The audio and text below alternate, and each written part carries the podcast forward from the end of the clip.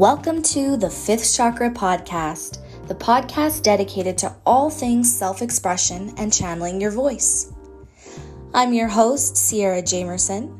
I'm a holistic vocal coach, singer, songwriter, and multi passionate creative. My interests lie at the intersection of spirituality, psychology, music, art, self care, and culture.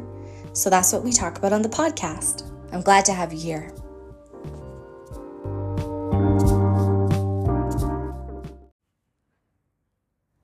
Listener once asked me, Hey, Sierra, what does it mean to live in principle with or in tune with the divine feminine? What does that look like? How do we do that? They said, you know, you're creating this podcast. I, I like the things you're saying, but this is something I'd really like to know your thoughts on. And I was like, oh, wow, you are so right. Uh, and then I laugh like I'm laughing now because there's so much to unpack with that. And I don't, um, I don't have the same views on what divine masculinity and divine femininity and the divine masculine principle is compared to most of the Instagram influencers and new age spiritual gurus you might see um, out there. And I'm going to break this down for you. So, first off, a disclaimer.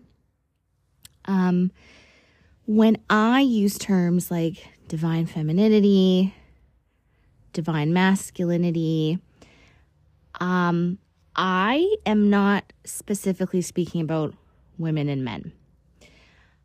I think that a lot of people with potentially nefarious uh, goals use those principles uh, in a way that really is just rehashing like traditional gender roles and patriarchy, but putting like a hippy dippy woo woo sprinkle on it. But it's the same old puritanical, toxic garbage that we've been dealing with for centuries, just underneath a different package. And I don't think that's helpful, and I don't think that's liberatory. So that's the first disclaimer. Uh, the second disclaimer is I only speak for myself. I can't tell other people how they should live their lives, what things should mean to them. I I can't and I'm not in the business of telling people how to live. I wouldn't want to do that even if I could. Oh, there's some sirens outside. Uh, of course. I hope whoever, I hope wherever those ambulances are going, that things are okay. But anyways, anyways, so that's the second disclaimer. Um, what I think I'd like to start off with is you have to understand that um, everyone has masculinity and femininity inside of them. It's a spectrum, right? We're human beings we have all of that inside of us. We contain multitudes. There is this weird expectation in spiritual circles that I see that women are supposed to embody the divine feminine and men are supposed to embody the divine masculine and women are supposed to rest in their feminine and be receptive and passive and submissive and people use this to explain relationship dynamics, and it just seems so toxic and disgusting to me. I don't think that that is really what this is all supposed to be about. But of course, I think of things, um, one, as a feminist, and two, um, from a more spiritual perspective than even these people who claim to be spiritual. And this is just this really is just how I see things. I I share this because I'm here to communicate and share my thoughts, but you should never look to me as some sort of a guru. I don't think you should ever look for a guru. You are your own guru. You have your own knowledge. And if you are looking for a guru, I can't be that person for you. And frankly, I'm not even qualified to do it. So, traditionally, in different cultures and different pre Judeo Christian faiths, um, the principle of the divine feminine is very connected to, to motherhood, um, to the cisgender female body, um, being a receptive partner, nurturing, connecting to one's intuition, softness, gentleness, etc. And while I think that all of those things are lovely, I don't think that embodying the divine feminine principle means that you suddenly have to become a passive or submissive or receptive person, especially if you are a woman like myself who is not those things. Uh, divine feminine principles for me, they are embodied in the archetypes of the many, many goddesses across the world and across time. Um, some goddesses that have, whose archetypes have really meant a lot to me, have been goddesses like uh, Kali Yuga, Hecate, Isis, Yemaya, Oshun, and all of these goddesses, they embody different principles. So there are dark goddesses, goddesses um, who represent the destructive power that leads to transformation and rebirth, the death before the life, the night before the dawn. There are goddesses of wisdom like Athena. There are goddesses of war like Freya. And those goddesses, those goddess archetypes, they serve to help traditional peoples throughout history understand the role of women, yes, but also to understand the balance of things in nature. So when we're told that to embody the divine feminine, we have to be passive, to me, that doesn't make sense in a world where, you know, the goddess Kalima is cutting the heads off of demons. That's not very passive of you. Uh, another thing that's not very passive is giving birth. This is not something I personally have done. I've seen it happen, and it doesn't strike me as a particularly relaxing event. In many ancient societies, women were who were giving birth were regarded at the same level of esteem as warriors because they faced death in order to give life. Now, that's a divine feminine principle. Walking through the valley of the shadow of death in order to give life. It's interesting because I think it's become so commonplace um, in our society with our medical advancements that we tend to forget how dangerous giving birth actually is, although there are countries where it is still shamefully dangerous for women to give birth. And I think we've forgotten that um, women truly are portals between life and death. We straddle that line so deeply when we are in that in that moment, in that delivery. But again, I've also seen people say this and use this in a very manipulative way where people are left feeling like if they have not given birth or they cannot give birth that they're not truly women.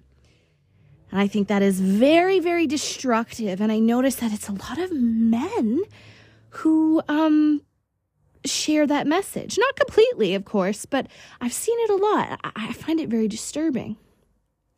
It's not necessarily about your ability to give birth to a literal child, but a divine feminine principle is creation. Creation in a different way. Creation by tapping into one's intuition, by embodying that intuition, by grounding into that intuition. Now, every being has masculine and feminine principles. So, men and people of all genders can do this too. We were all born with intuition, although many of us choose to shut it off. So, I guess I would say tackling or embodying your intuition, connecting with your intuition is a way to live a divine feminine principle. Another way I would say I try and live in tune with the divine feminine is by focusing my spirituality on femininity, by worshiping what is feminine as sacred, by centering femininity in my lives. Or in my life, sorry. So I center femininity in my life through my friendships. I have friends who are men, but my deepest friendships are with women. And then the other friendships that I have are friendships with men who embody a feminine principle in themselves and people of other genders who embody a feminine principle in themselves who are maybe more in tune with that, more connected with that. So I center that, I honor that. Uh, I center femininity in my home. So, and of course, a lot of this is really based on stereotypes. So you ha- really have to pick through it to get to the meat and spit out the bones. And you should never take anything that doesn't serve you. But for me, in my home, I'm inspired by things that are close to nature because Mother Earth is the great mother. She is what gives us life. And me being, uh, having at least three planets in Virgo. Like I'm very, I'm very earth and air dominated in my astrology. So being close to nature is a big part of just who I am. And I bring that into my home because, of course, I can't always be close to flowers living where I do when it's, you know, winter 80% of the year.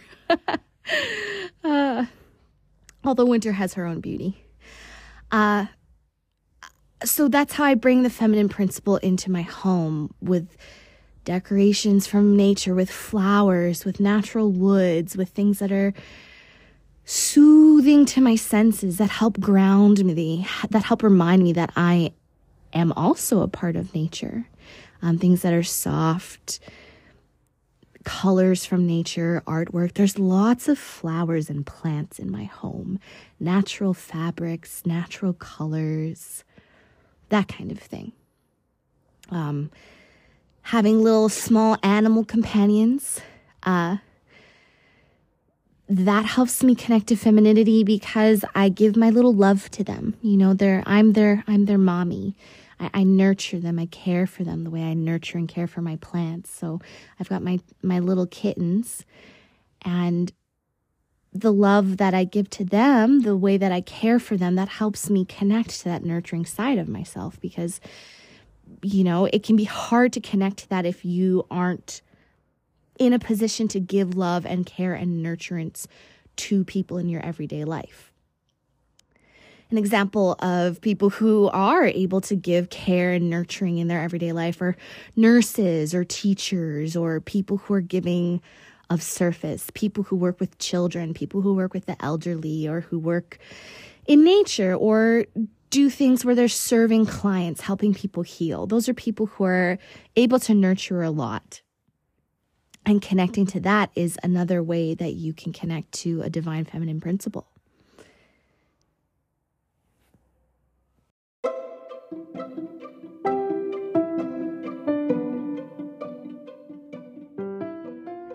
This episode is brought to you by me. I am my own sponsor, which means nobody can tell me what I can and cannot say. if you like this episode, or you've resonated with something on this podcast, please consider giving it a five star rating or writing a positive review or even just sharing it with a friend. The more ratings and reviews and shares that it gets, the more I'm able to spread this message with others and hopefully do some good in the world. Now, where was I?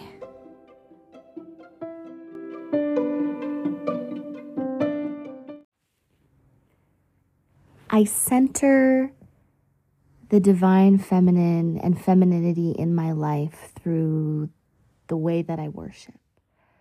Um, I hold like I've said, I hold Mother Earth as the most sacred, but I also I hold the goddess close to my heart in all her manifold faces and ways of manifestation ways of manifesting all of her different cultural beings. I hold her close to my heart. That's sacred to me. I I worship a deity or deities. I worship in a spiritual way where what I lift up looks like me. And in doing so, I'm reminded that I am sacred as well.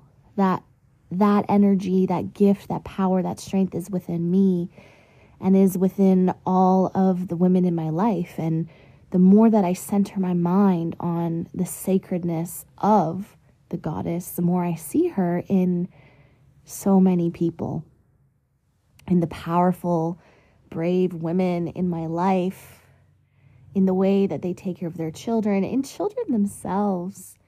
I, I see it in the softness of a man who cares for you, in tenderness of connection, in moments of peace.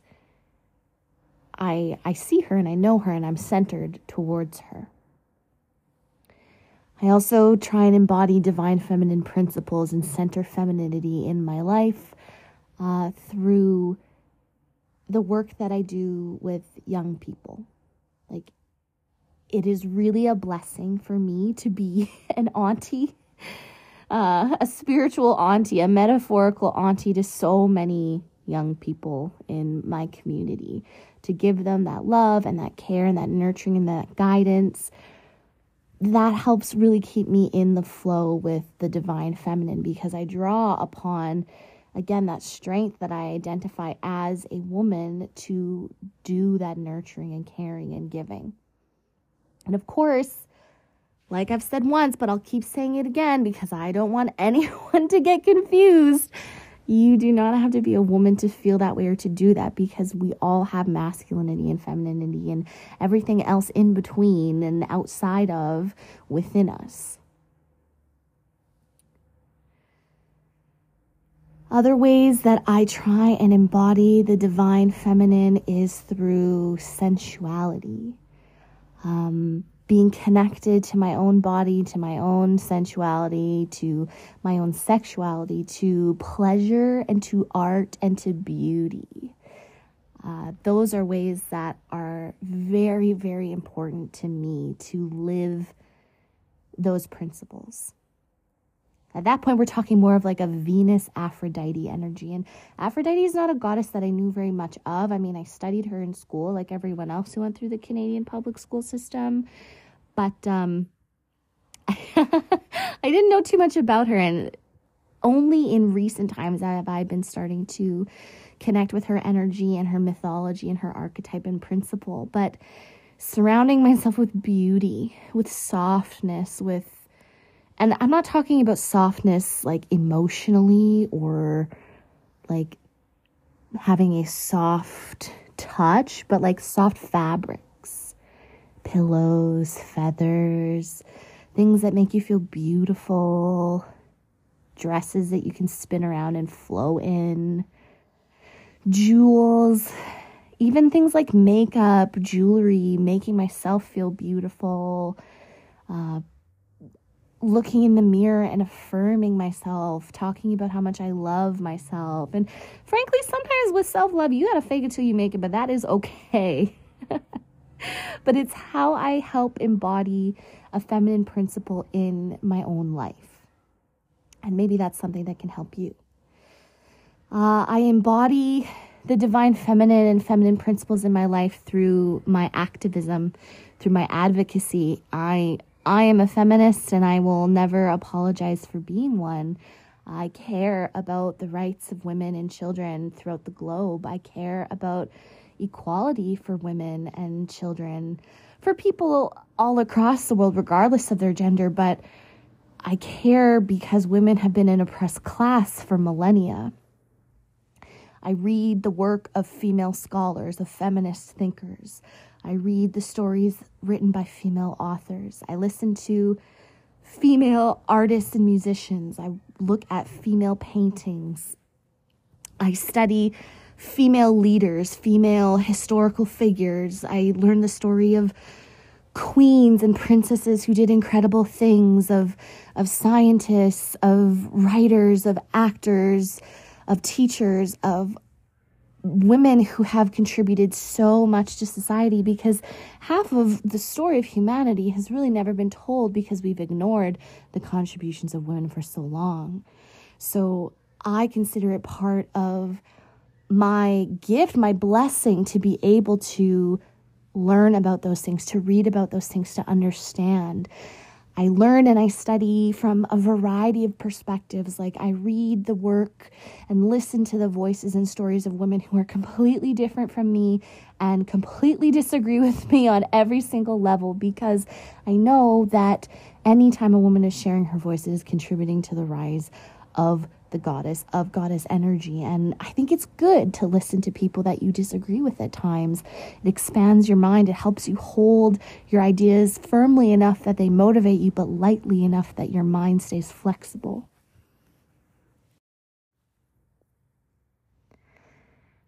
And lastly, one of the ways in which I try and embody the feminine principle is by honoring the matriarchy.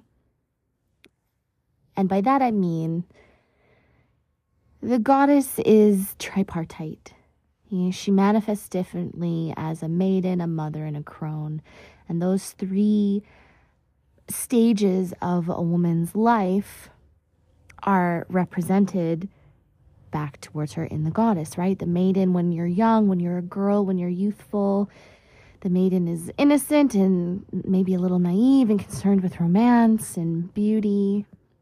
And the mother, when you begin to develop more wisdom through life experience and through sacrifice and through, you know, evolving and moving into that second role, that second step as a mother. And again, I don't necessarily mean literally. There are millions of women out there who choose not to become literal mothers, or perhaps the choice was made for them. And I'm not necessarily talking about mothering children, although children are incredible, wonderful, sacred, special little beings that we are blessed to have loaned to us from Creator. I mean, mother, in the sense that you start to develop the wisdom and the authority to step into the responsibility for caring and nurturing what is around you, whether that be people, animals, the environment, your principles. It's giving, it's being of service, and that service being so deeply rooted in love and compassion. That's the mother. And then the crone is the wise woman. Falsely maligned is the witch, the medicine woman, the elder, the matriarch, the matriarchal council. The woman who were so full of wisdom that they could see far into the future and foretold what would come to pass. Now, in the past, especially in European societies, the witch hunt had taken away the lives of many, many wise women. The patriarchy replaced the matriarchy, and this was done on purpose. We see this still today because as women age, they are told that they no longer have any purpose, value, or meaning to society.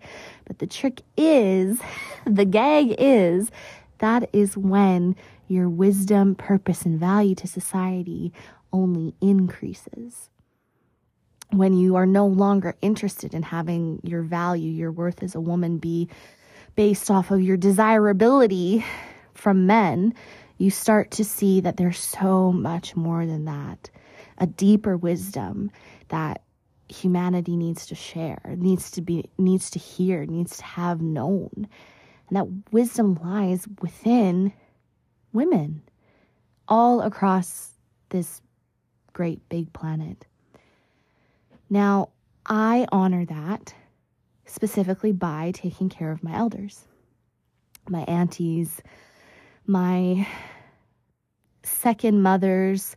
You know, I had um I had a therapist tell me and she was an older lady too. She was really wonderful and she told me that she noticed that I find pieces of mothers everywhere that I can and I put it together and that's how I've received nurturing and healing and love in my life.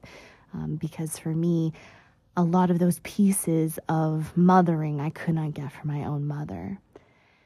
And so I honor those women who've done that for me. I, I respect them. I, I care for them. I, I make time for them. I prioritize them and I listen to them. I listen to their wisdom. I share their wisdom with the children that I teach, my friends, my family, the lovers in my life. I share that wisdom because I'm open to hearing it. I, I uplift them, I center them, I, I honor them, I treat them as the honorable, high status, wise women that they are. I, I reaffirm to them all the time how grateful I am for them. And in that way, I honor the divine feminine principle, not only as like a youthful principle, but as she ages. And you know, aging is a privilege. Not everyone gets to do it. And women should be allowed to age naturally and without the pressure of maintaining youth. I really believe that it's only because youth is correlated to naivete and lack of experience that youth is so prized in women and so maligned in men. Men are allowed to be wise silver foxes, and that's still considered sexy, but not so for women. But it's also like, how long do we have to live under the burden of looking sexy? When do we get to just completely relinquish the need to look anyway? Pretty, prettiness is not the the price of the rent that we pay to take up the space that we exist in in our bodies. We don't owe prettiness to anyone. And at the same time, we can be surrounded by prettiness, by beauty in such a deeper way and honor the divine feminine principle in that way too. And we can acknowledge that beauty is so much more than just youth. Some of the most beautiful women I've ever met in my life have been wise elder women. And I can only hope to be anywhere near as beautiful as they are as I age. So, those are some of the ways that I embody the divine feminine principle in my life. Maybe there's something in here that you have heard and you said, wow, that's interesting. I, I want to know more about that. Maybe something set off a ping for you. I hope so.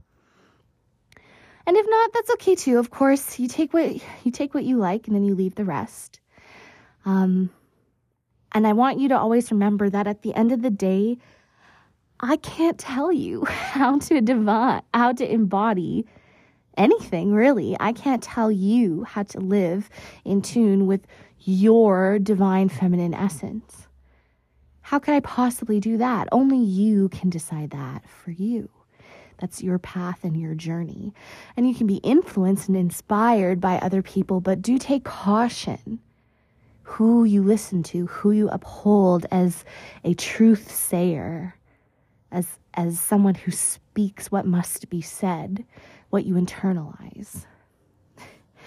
Uh, someone in my life used to say to me, "You never want to be so open-minded that your head falls out."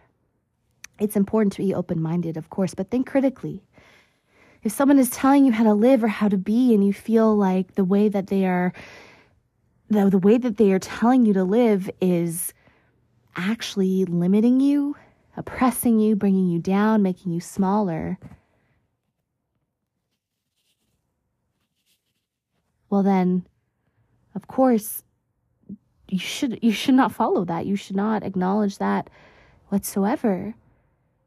And there are people who will try to tell you that to walk a certain path, to live in a certain alignment, to get this healing, to get that healing, to be free, to this, to that, you have to do what they say. And what they say seems like the same old, same old, repackaged with some love and light.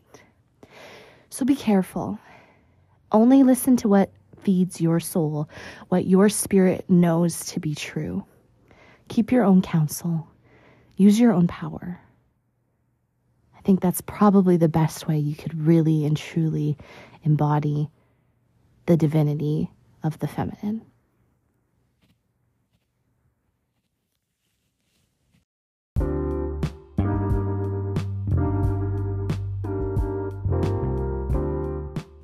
Thank you so much for listening to the Fifth Chakra podcast. Until next time, remember, you don't have to be perfect to be heard. Take care.